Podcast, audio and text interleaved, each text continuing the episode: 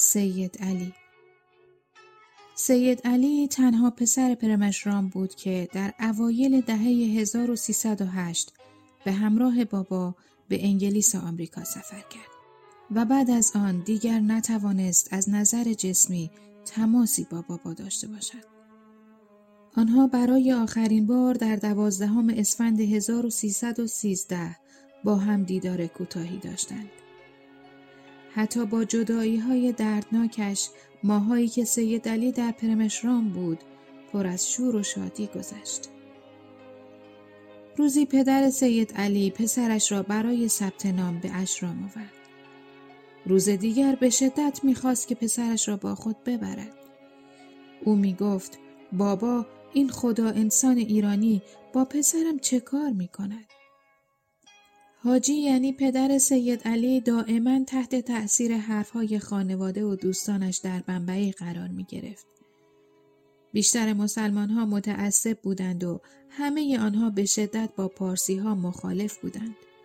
پارسی ها کسانی هستند که عقاید دین زرتشتی را با خود از ایران به هند آورده بودند.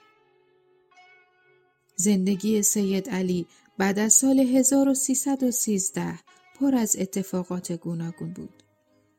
یک همسر در بمبئی و دیگری در کراچی داشت.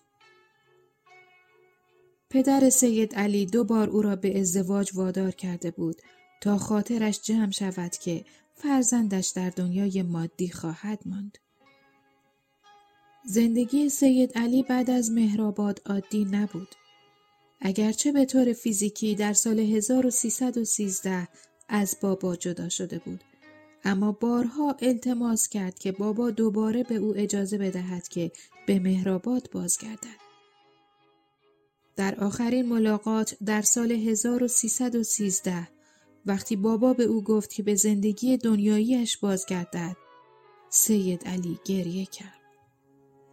در اواخر دهه هزار و سیصد و هشت سید علی نامه‌هایی پر از سوز و گداز برای بابا می‌فرستاد و از ایشان تقاضا می کرد که او را دوباره بازگرداند. چند سال بعد موقعیت سید علی، همان قهرمان پرمآشرام، طوری رقم خورد که تا آخر در دنیای مادی غوطه‌ور شد.